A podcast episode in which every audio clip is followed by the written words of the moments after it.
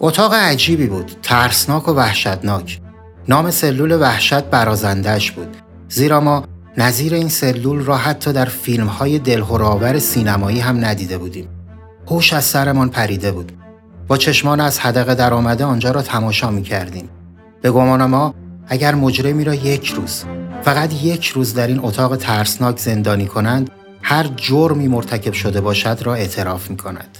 این فقط یک گوشه خیلی خیلی کوچیک از مکانهای ترسناک و عجیبی که این دوتا جهانگرد دیدن. جهانگردایی که تو خیلی چیزا اولین بودن. از جمله ایرانی بودن.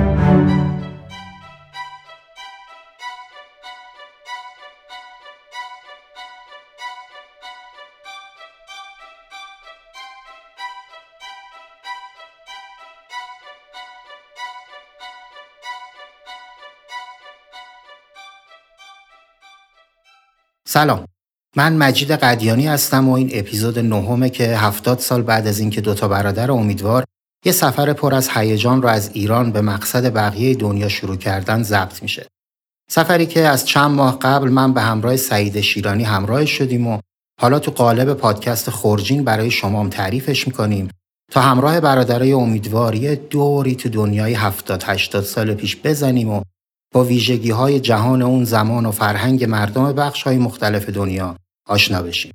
پس بند و بساط گوش دادن پادکست رو بردارید و همراه ما و خورجینمون دنبال آقایون امیدوار راه بیفتید. در ضمن برای اینکه از انتشار قسمت بعدی مطلع بشین حتما حتما حتما تو هر اپلیکیشنی که خورجین رو گوش می‌دید گزینه subscribe رو بزنید و خورجین رو دنبال کنید. اینستاگرام خورجین با آدرس خورجین داد پادکست رو هم از دست ندید. راستی یادتون باشه رفقاتون رو هم همراه کنید و ما رو به دوستاتون معرفی کنید.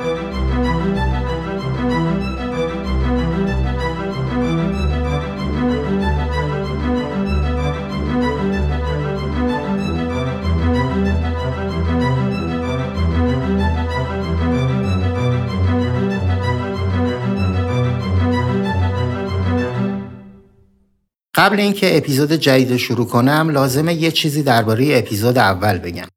به لطف یکی از همراه های پادکست متوجه شدم که تو اولین اپیزود این پادکست یه تاریخی رو اشتباه گفتم که باید اینجا تصحیحش کنم. اونجا گفتم که تو سال 1906 میلادی مجله آمستردام درباره امیدواران مقاله ای نوشته که با تذکر این دوست خوبمون باید بگم که اون مقاله تو سال 1960 میلادی منتشر شده بود و همینجا از همه دوستا و همراه خورجین عذرخواهی می‌کنم. تو قسمت قبل همراه برادری امیدوار وارد سرزمین ممنوعه تبت شدیم و شنیدیم که سختی و زحمت زیادی کشیدن برای ورود به تبت. داستان تا اونجایی پیش رفت که اسمی از دالای لاما اومد و نحوه تعیین دالای لامای جدید. معلوم شد که تبتی ها به تناسخ اعتقاد دارن و مطمئنن که روح دالای لامای قبلی تو یه نفر حلول می‌کنه. واسه همین شبانه روز تو آب دریاچه ها دنبال تصویری از رهبر جدید میگردن تا بالاخره پیداش کنن و پیداش می‌کنن. یه پسر 14 ساله رهبری که هنوزم در قید حیات و حتما بارها و بارها تصویری از اون دیدید. حالا چرا تو دریاچه ها دنبالش میگردن و اصلا نقش این رهبر تو آین تبت چیه و دالای لامای چهاردهم الان مشغول چه کاریه مطلبیه که می‌خوام تو ادامه یه خورده مفصل دربارش حرف بزنم. اول بریم سراغ این که اصلا دالای لاما معنیش چی و چقدر مقدسه و چرا مقدسه. دالای لاما لقبیه که به رهبر دائمی بودایی های تبت میدن و از ترکیب دو واژه درست شده. واژه اول که چینی مغولیه یعنی دالای معنی اقیانوس میده و واسه همینه تو دریاچه ها دنبال تصویرش میگردن. لاما هم که کلمه تبتیه معنیش میشه کشیش ارشد. البته لاما به صورت بلاما نوشته میشه که اون به ناخاناست. یه بار باید برم بگردم ببینم فلسفه این حروف ناخانا تو زبونهای مختلف چیه. خلاصه اینکه این بابا از نظر مردم تبت بیدارگر مهرورزی و ازش به عنوان حضرت مقدس یاد می‌کنن و اونو فرمان روای خودشون می‌دونن. در حال حاضر ما تو زمان دالای لامای چهاردهم زندگی می‌کنیم که از غذا همون دالای لامای دوران امیدواراست. دورانی که اینا به تبت رسیدن. وقتی دالای لامای سیزدهم به رحمت خدا میره، بدنشو مومیایی می‌کنن و میرن که روح رو پیدا کنن. چون قاعدتا طبق نظریه تناسخ روحش باید تو بدن یکی دیگه رفته باشه.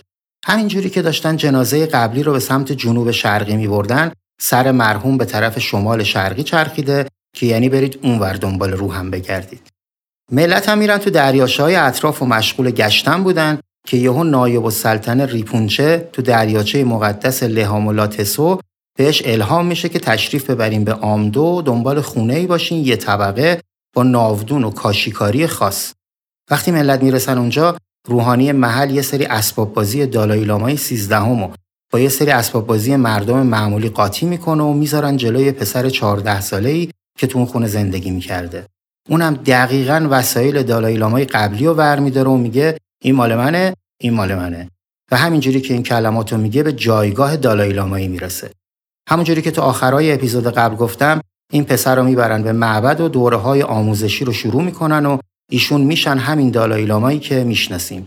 یعنی جناب جتسون جامفل نگا وانگ لوپسان یش تنزین جیاتسو متولد لهام و دانروب که به طور مخفف به تنزین جیاتسو شناخته میشه و مشهور به دالای لامای چهاردهم. اون از سال 1935 میلادی رهبر بوداییان تبت و به نقل از هفته نامه تایمز تو شماره دوی می سال 2008 یکی از بانفوسترین زنان و مردان جهانه. اون تا سال 1959 تو قصر پوتالا تو شهر لحاسا زندگی می‌کرد و تلاشای زیادی هم کرد تا با چین به یه توافقایی برسه ولی کارش به شورش کشید و مجبور شد تو سال 1959 میلادی به همراه مریداش به هند فرار کنه. اون تو این سالها یه دولت تبت در تبعید تشکیل داده و با سفر به کشورهای مختلف درباره صلح و البته مردم تبت و آین بودا صحبت کرده. دالای لاما تا امروز پنجاه دکترای افتخاری از دانشگاه های مختلف گرفته و یه بارم موفق به دریافت جایزه صلح نوبل شد. راستی این رو هم بگم که محل اقامت دالای لاما تو تبت که ساختنش تو زمان دالای لامای پنجم یعنی 165 میلادی شروع شد 13 طبقه ارتفاع داره و بالای 100 تا اتاق. این قصر بزرگ 200 هزار مجسمه داره که خودش یه رکورد و از سطح زمین 117 متر بالاتره. خب فکر کنم به اندازه کافی با دالای لاما آشنا شدیم هرچند که میشه حالا حالاها دربارهش صحبت کرد. برادرای امیدوار با اینکه تو زمان همین دالای لاما به تبت رسیدن ولی دیداری با اون نداشتن. اپیزود قبلی رو با این جمله از برادرای امیدوار تموم کردیم که تو سفرنامه نوشته بودن خستگی آنچنان ما را از پای درآورده بود که جز خواب به چیز دیگری فکر نمی کردیم. تا برادرای امیدوار به خاطر خستگی استراحت می‌کنن منم این وسط یه کوچولو درباره اسپانسرمون توضیح بدم. اسپانسر این اپیزود خورجین امی ویجاست که معنیش میشه پیش ما. امی ویجا یه اقامتگاه ساده و بیشیل پیل است یه جایی که توش می‌تونیم زندگی ساده و بیریایی که تجربهش ازمون دریغ شده رو چند روزی زندگی کنیم. بی هیچ ادا و اصولی. یه چند روزی با خودمون خلوت کنیم، هوای تمیز نفس بکشیم، کتاب بخونیم، ماهیگیری کنیم. یه جایی که ته آلیدگیش تار ینکبوت و از آشغال کنار ساحل و جنگل و جاده خبری نیست. کل صدایی که میاد صدای رودخونه و جونورای اون دوروبر و میشه چند روزی از صدای بوغ و ترمز و گودبرداری ساختمون در امان بود. جایی که توش بوی لنت ترمز سوخته و دود اگزوز ماشین نمیاد و فقط بوی علف و آتیش و چای هیزومی میده. امیویجا اسپانسر این اپیزود پادکست خورجین جایی برای خلوت به خودمون. برای به خودمون بودن. آدرسش هم هست رشت روستای سنگر. بقیه اطلاعاتشون رو هم از جمله صفحه اینستاگرام تو توضیحات پادکست براتون گذاشتم که همین الان بتونید برید عکساشو ببینید و برای رزرو اقدام کنید. ضمنا بگم که قیمتاشون هم منصفانه است. از همین ویجا برگردیم سراغ امیدوارا.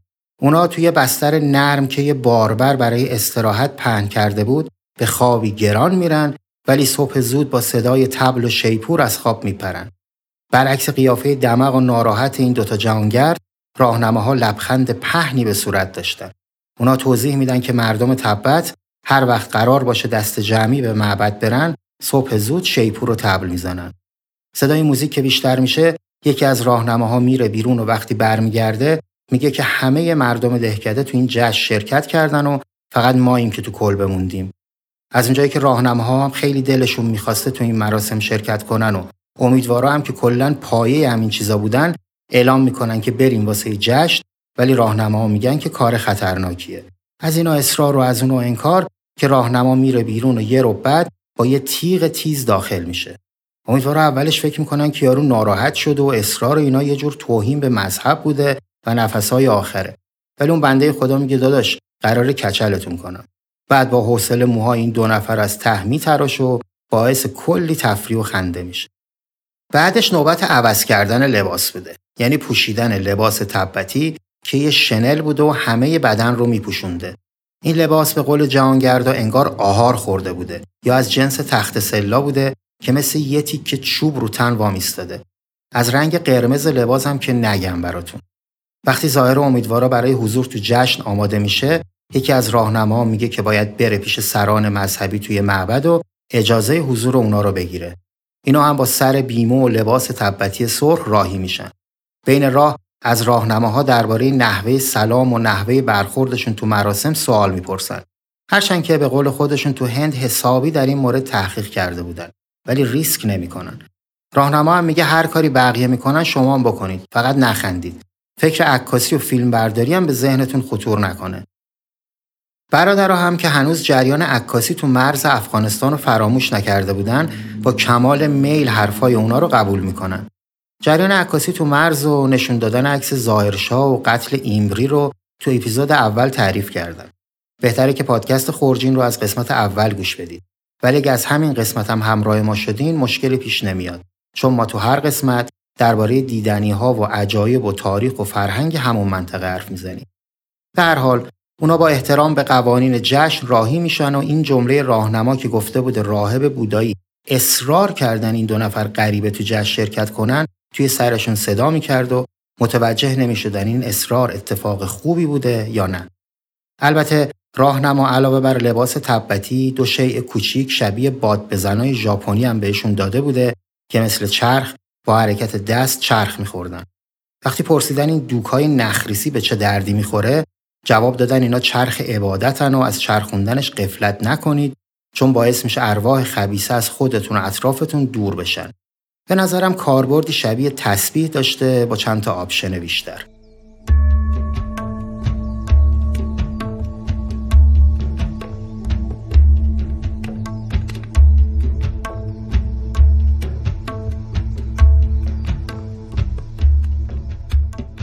امیدوارا خودشون نوشتن که شما ما رو با این قیافه ها که مثل دو تا طفل مظلوم با سرای تراشیده و اونم تو لباس قرمز در حال چرخوندن دوک تصور کنید.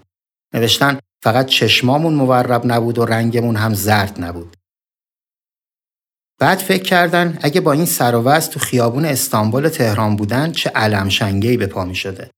آخرش هم گفتن تو کل مسیر داشتیم فکر می‌کردیم با این لباسا چجوری باید بشینیم چون با پارچه‌ای که مثل تخت سلاس نمیشه نشست. اونا از کوچه های تنگ و باریکی که یه نفرم توش نبوده راهی میشن و به خانقاهی می‌رسن که بالای کوه بود و از تعجب مات و مبهوت میشن. اینقدر این معبد زیبا و دیدنی بوده که امیدوارا اولش پیش خودشون میگن مردمی که توانایی ساخت همچین بنایی رو دارن چرا وضع خونه هاشون اینجوریه ولی خودشون به خودشون جواب میدن که اینجا سرزمینیه که متعصب مردم روی کره زمین توش زندگی می‌کنن و حاضرن خودشون از همه چی محروم کنن تا زودتر به خدای خودشون یعنی بودا برسن. جلوی معبد حسابی شلوغ بود و جای سوزان انداختن نبوده. راهنما با پرسجو متوجه میشه که مراسم امروز به خاطر ارتقای درجه بعضی از روحانیاست. یه جورایی مثل جشن فارغ و تحصیلی و دادن گواهینامه و البته اعطای مقامای جدید به راهبا. اون وسط هم یه سری نوازنده مشغول نواختن بودن و کلی خوراکی روی میزها بود و مردم جوری داشتن غذا میخوردن که تو کتاب نوشته تنور شکم را دم به دم میتافتند و در این کار شتاب داشت. جریان اینجوری بوده که هر کسی حق داشته هر چقدر می‌خواد بخوره و بره بیرون تا بقیه وارد بشن و ملت هم داشتن واسه چند روز چربی ذخیره می‌کردن. برادرها هم واسه اینکه از قافله عقب نیفتن مشغول خوردن غذای تبتی و نوشیدن چای مخصوص اون منطقه میشن که مزه چای بهشون نمی‌سازه. از راهنما می‌پرسن که این چای از چی درست شده؟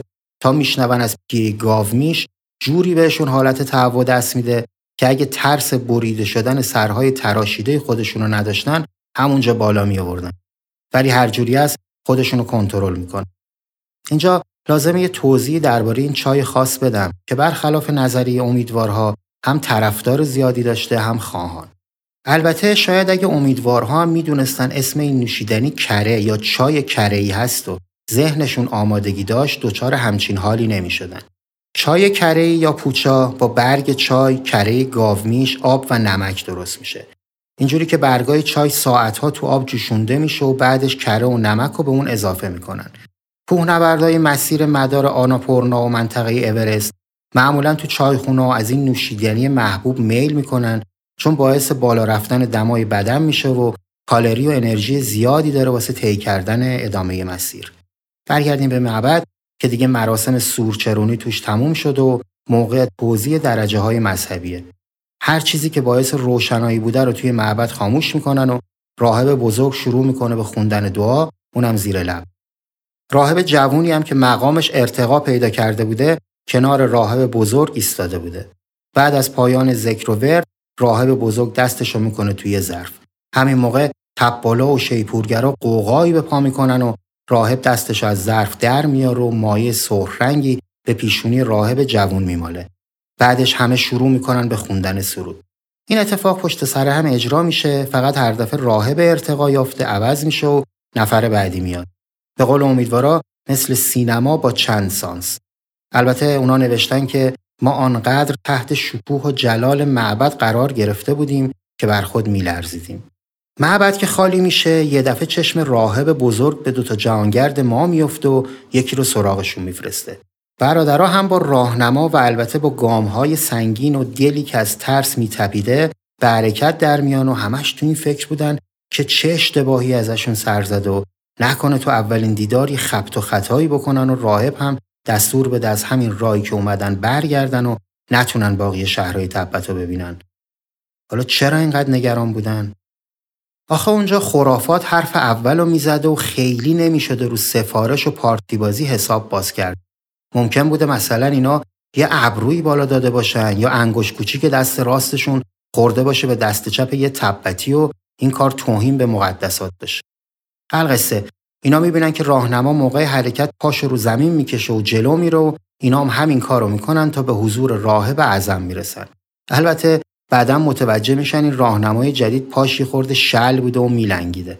راهب که چشمای ریز و پرنفوذی داشته جور اینا رو نگاه می‌کنه که به لرزششون اضافه میشه و بعد از کاروبارشون می‌پرسه که راهنما سر خود جواب میده جهانگردن. راهب جلوتر میاد و جور اینا رو وارسی می‌کنه که انگار می‌خواد برده بخره. بعد گفته که دوباره یه خورده راه برن که امیدوارم انجامش دادن. وقتی بالاخره راهب بیخیال آزمایش میشه به خودشون جرأت میدن و دلیل این کارا رو می‌پرسن که راهب میگه دنبال دو گم شده میگرده.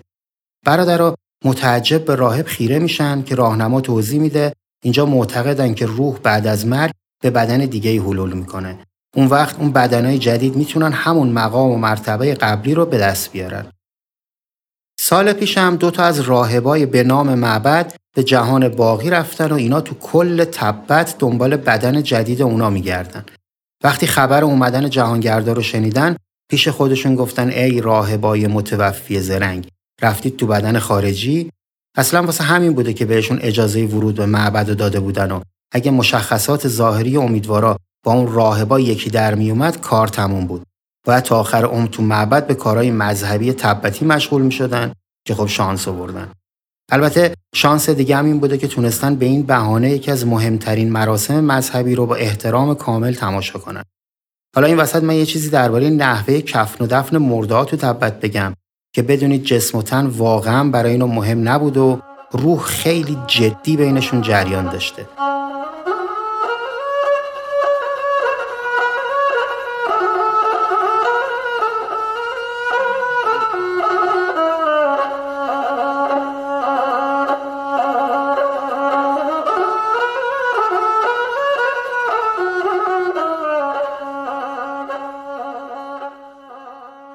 البته نتونستم چیزی پیدا کنم که ببینم آین تدفین تو جاهای مختلف تبت فرق داره یا نه.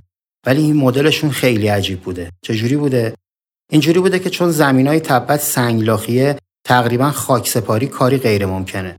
به همین خاطر رسم دارن که مرده رو تدفین آسمونی می‌کنن یعنی جنازه رو به چند قسمت تقسیم می‌کنن بعد می‌برن می‌ذارن تو ارتفاعات تا لاشخورا بخورن خیلی بیعصابن خودشون معتقدن که بدن محل استقرار روح و باید به طبیعت برگرده البته تو ادامه سفرنامه امیدوارا جنازه مومیایی راهب بزرگ رو هم ملاقات کردند که به اونم می‌رسید. جهانگردا که تصمیم داشتن این دهکده رو ترک کنن و برن طرف لعاسا از طرف راهب بزرگ دعوت میشن تا به دیدن یه خانقاه عجیب برن. البته امیدوارا انقدر تو این مدت خانقاه دیده بودن که خانقاه زده شده بودن و هر کاری کردن این دعوت رو رد کنن و کلی دلیل آوردن که بابا ما جهانگردیم و باید بگردیم کارشناس و مهندس معبد که نیستیم ولی حریف نمیشن این حرف راهنما که گفته بود دیدن این معبد عجیب بهتر از رفتنه هم تأثیر زیادی تو موندنشون داشت. معبد یا به قول امیدوارا خانقاه توی منطقه دور افتاده بوده که مثل باقی معبدها یه ساختمون بزرگ و شگفتانگیز داشت و روزی که اینا دعوت شدن توش مراسم سپاس از خورشید برگزار بوده. این دوتا داداش رو هم قبل از طلوع خورشید از خواب بیدار می‌کنن و همون لباسهای تبتی رو تنشون می‌کنن و راهی میشن. هوای دم صبح خیلی خوب و جانبخش بود و اونا نوشتن که طبیعت مثل یک پرده نقاشی زیبا و دلاویز بود. آنقدر که چشم از دیدنش سیر نمی‌شد. وقتی از کوچه های دهکده بیرون میان می‌بینن که راهبای متعصب دسته دسته در حال حرکتن ولی همشون لباس زرد میشیدن. معلومه که خدای خورشید لباس زرد بیشتر دوست داره. اونای دستمال بزرگ هم روی دستشون داشتن که هدیه‌ای برای مجسمه خداها بوده و تبتی ها معتقدن خداها به دستمال خیلی دلبستگی دارن. البته فقط همین مدل دستمال. و با گرفتن این هدیه گناهاشون بخشیده میشه. اما دقیقا چه گناهی رو؟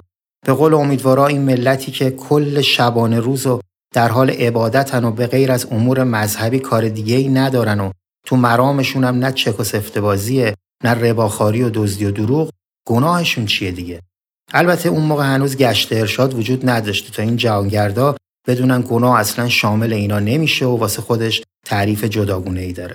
به هر حال خداها دستمال دوست داشتن و گناه ها رو میبخشیدن. البته این دستمال مخصوص یه اسمی هم داشته و بهش می‌گفتن کاتا. امیدوارای سرخپوش همراه ملت سرتراشیده شده زرد و کاتا بر دست از دور بام بلند معبد رو می‌بینن که شبیه یه هرم بوده. البته بیشتر شبیه میوه کاج چون لبه های کنگردارش رو ستونهای زیادی خود نمایی می‌کرده. یه پیشا که رد می‌کنن می‌بینن ستونای دود رو به آسمون میرن و فضا رو کدر کردن. می‌پرسن جریان این دودا چیه؟ راهنما میگه این دود آشپزخونه است. چون دود ممکنه خداها رو اذیت کنه، آشپزخونه دورتر ساخته میشه و تو تمام روزهای سال حتی زمستونای پربرف هم کار می‌کنه و آشپزی تو این قسمتی افتخار محسوب میشه. امیدوارا درباره وسایل کار آشپزی تو این آشپزخونه توضیح مفصلی دادن که شنیدنیه.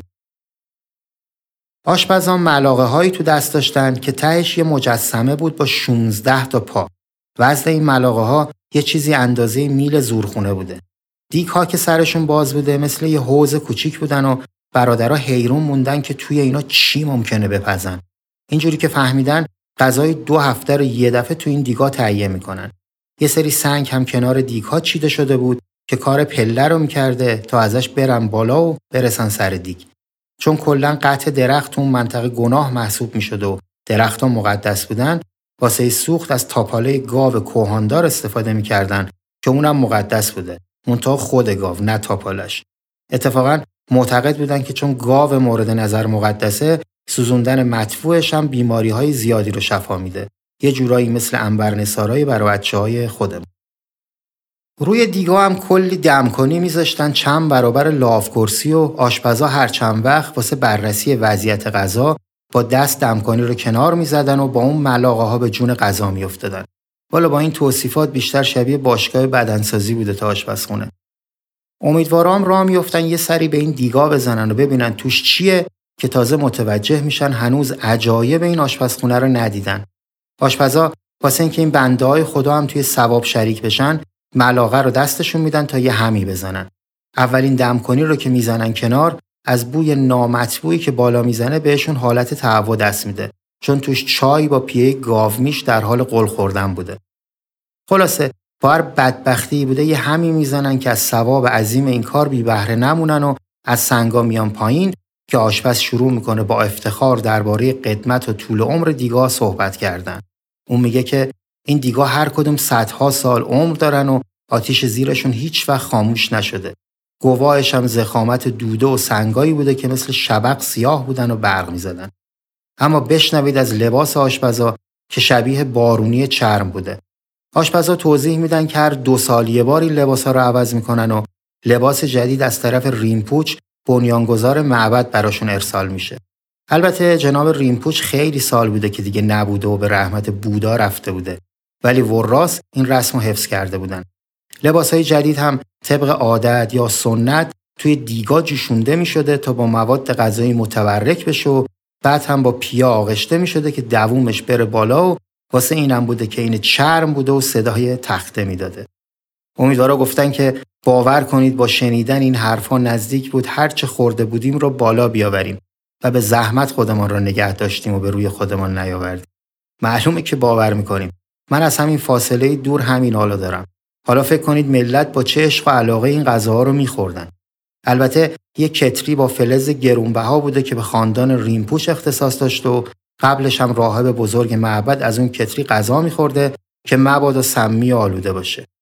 القصه با هر زحمتی بود از وسط چربیای ریخته شده جوری گذاشتن که لباسشون کثیف نشه و از آشپزخونه رفتن بیرون و بعد از یه پیاده روی کوتاه به یه در کوچیک رسیدن. پشت در یه سلول خفه و ترسناک بوده که یه راهب جوون در حالی که لباس رزم به تنش بده میاد به پیشوازشون و زبونشو در میاره. شکر خدا امیدوارا درباره رسوم این منطقه خیلی حسابی تحقیق کرده بودن و می‌فهمن که این کار یه جور توهین نیست که هیچ بلکه ادای احترامه. این سلول یه پنجرم داشته که تو مجمر کنارش موادی میسوختن که توی سفرنامه نوشتن بوی مست کننده ای داشت و هوای سلول را غیرقابل تنفس کرده بود. هرچند که به نظر من بین بوی مست کننده و هوای غیرقابل تنفس تفاوت از زمین تا آسمون. راهب امیدوارا رو از این سلول به سلول دیگه راهنمایی می‌کنه و از یه راه رو شبیه تونل رد می‌کنه تا وارد یه حیات میشن. تو صحن حیات که نسبتا بزرگ هم بوده جمعیت طلاب موج می‌زدن و حدود 100 نفر تو حالت چنباتمه روی زمین نشسته بود. توی سفرنامه نوشته که همگی لباس سرخ به تن داشتن ولی ابتدای مراسم گفته بود که لباس زرد و من احساس می‌کنم اشتباه تایپی باشه. این طلاب مشغول شکرگزاری بودن و حتی نیم نگاهی هم به تازه واردها نکردن و صدایی از خودشون در می آوردن شبیه قرولند.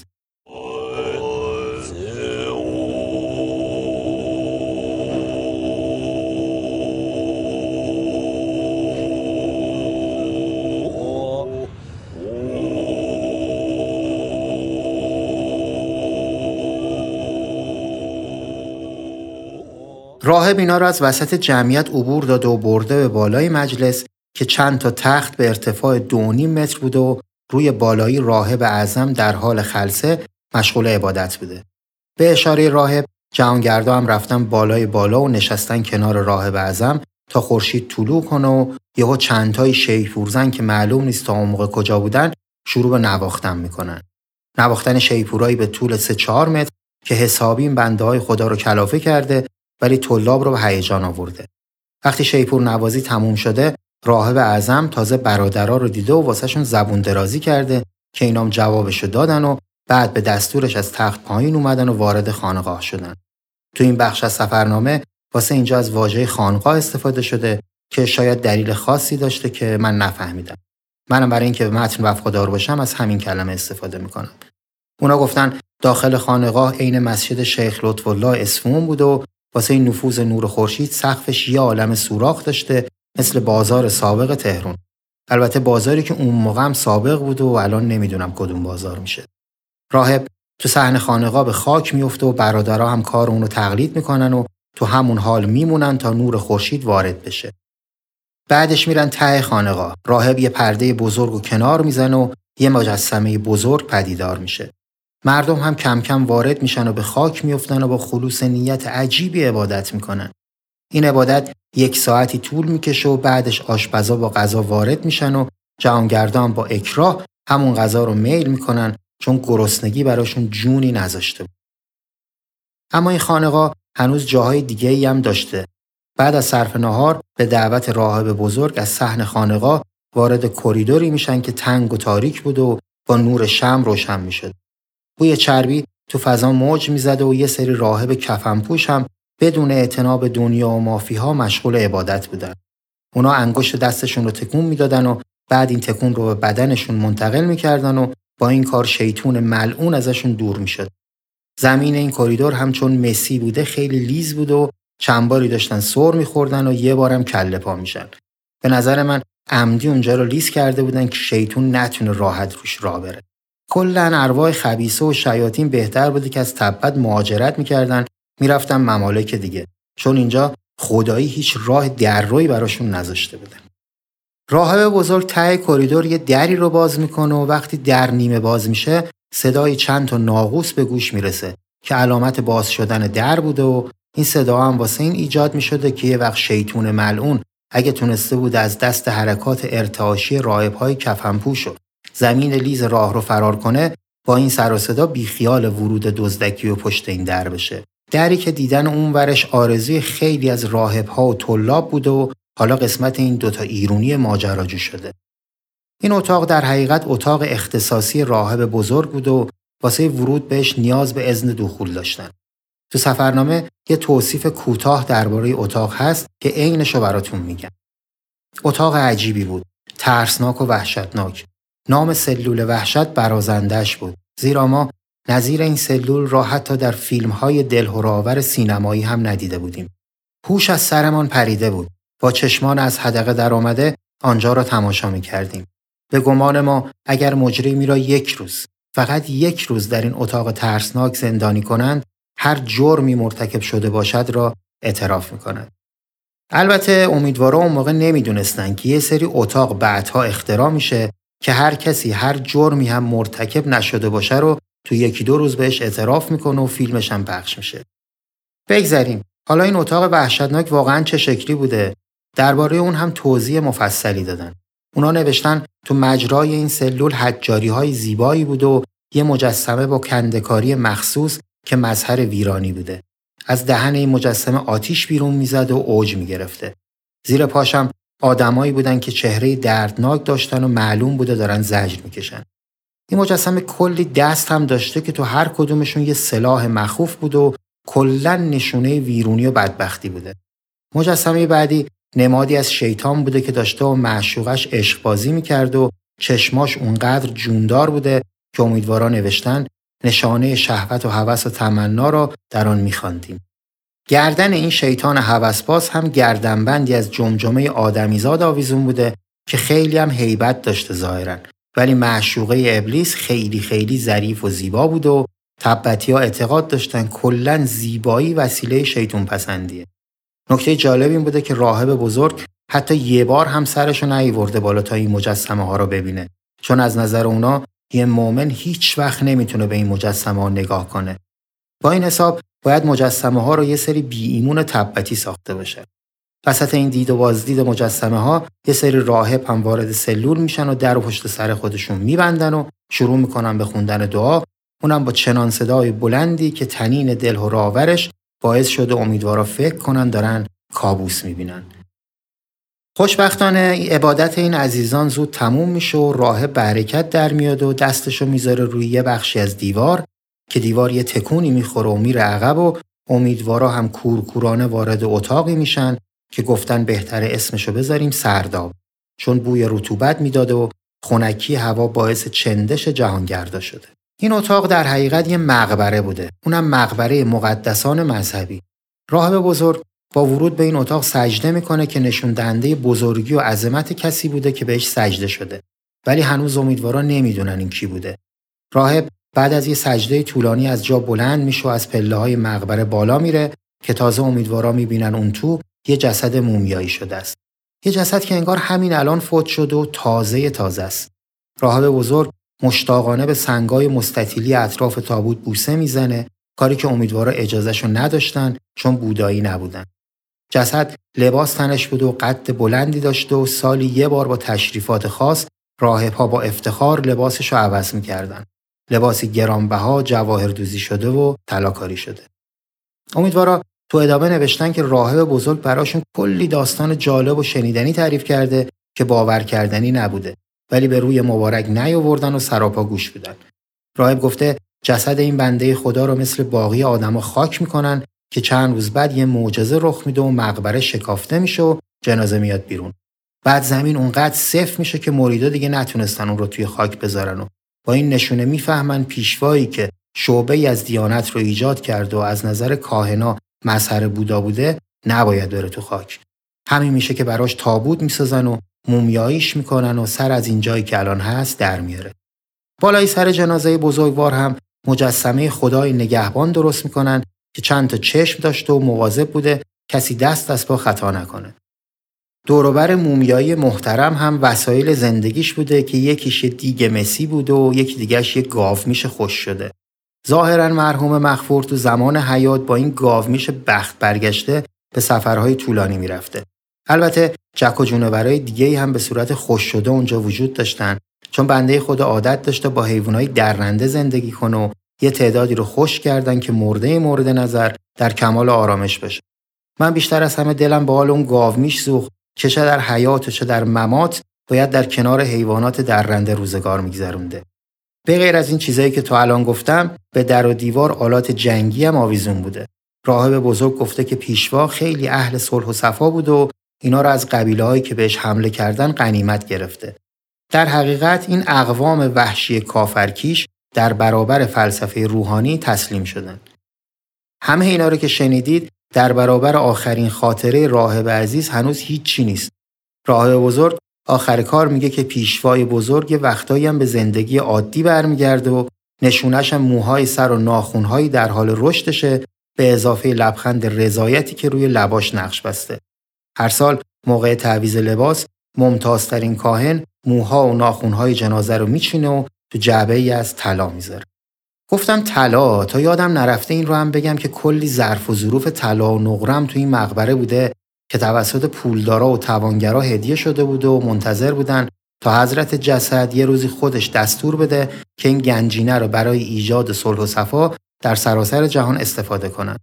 بعد از چند ساعتی بازدید امیدوارا همراه کاهن عقب عقب بیرون میان و یه تعظیمی هم می‌کنن و به محض خروجشون از آرامگاه در خود به خود بسته میشه.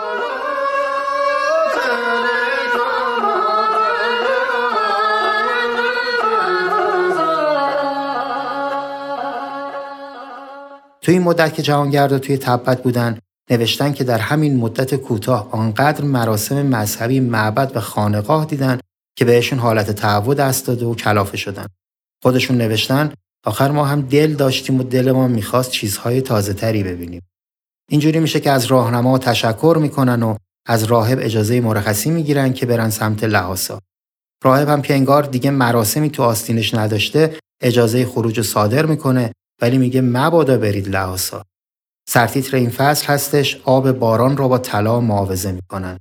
قبل از اینکه همراه امیدوارا بریم سمت شهر لحاسا که اون زمان اصلا معلوم نبوده که اونا رو به این شهر ممنوع راه بدن یا نه باید بگم که لحاسا شهری تو ارتفاع 365 متری که به سرزمین مقدس یا شهر خدایان شهرت داره.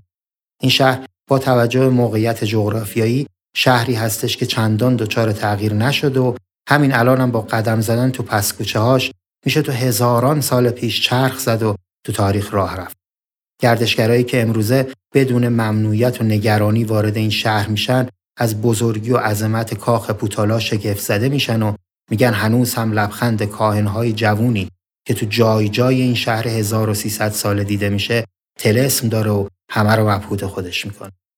هرچند که امیدوارا قراره تو ادامه به سمت لحاسا برن ولی هیچ تضمینی وجود نداشته که بتونن وارد شهر ممنوعه بشن. شهری که هنوز هم مردماش برای خودشون ممنوعیت های مختلفی دارن. یکی از اونها اینه که بین ماه آوریل و جوان حق کشتن موجودات زنده کوچیک رو ندارن که البته من نتونستم بفهمم به چه حیوانایی میگن کوچیک. به آخر ماه اوت هر سال بعد از اینکه راهبای تبتی مدیتیشن و مراسم اپرا برگزار می‌کنن جشن شوتون رو که یه جور مراسم ماسخوری هست اجرا می‌کنن و ممنوعیت کشتن موجودات زنده کوچیک تموم میشه. اونا یه مراسم جالب دیگم دارن که در حال حاضر گردشگرای زیادی برای دیدنش میرن و اونم 29 روز آخرین ماه ساله که برای خروج ارواح شیطانی رسوم گوناگونی اجرا می‌کنن و میرن سراغ سال نو. امروز ما خیلی چیزا از شهر لحاسا می‌دونیم ولی تو زمان نوشته شدن این سفرنامه کمتر کسی اجازه ورود به این شهر رو داشته. این مقدمه کوتاه و درباره شهر لحاسا گفتم تا همینجا از امیدوارایی که دارم میرم به سمت این شهر ممنوعه جدا بشیم و تو اپیزود بعدی تو جاده های صعب العبور همراهشون بشیم و کلی اتفاق و حوادث عجیب و غریب بشنه. در آخر هم لازمه از برا بچه های سی برای انتخاب موسیقی های متن ملیه دودانگی واسه طراحی کاور و لوگو همینطور علی امیریان بابت کارهای مربوط به ادیت و ساخت موسیقی ابتدا و انتهای پادکست تشکر کنم. همینطور از اسپانسر خوبمون امی ویجا و همه کسایی که ما رو تو اپهای پادگیر دنبال می‌کنن هم ممنونیم و البته آیلار که کارهای مربوط به صفحه اینستاگرام خورجین رو انجام میده و دیدنش خالی از لطف نیست. آدرس صفحهمون رو هم که گفتم خورجین با جی دات پادکست. برای شنیدن حوادث و ماجراهای جور و جور تو قسمت بعدی پادکست همراه ما باشید. تا اون موقع امیدوارم روز روزگارتون خوش باشه.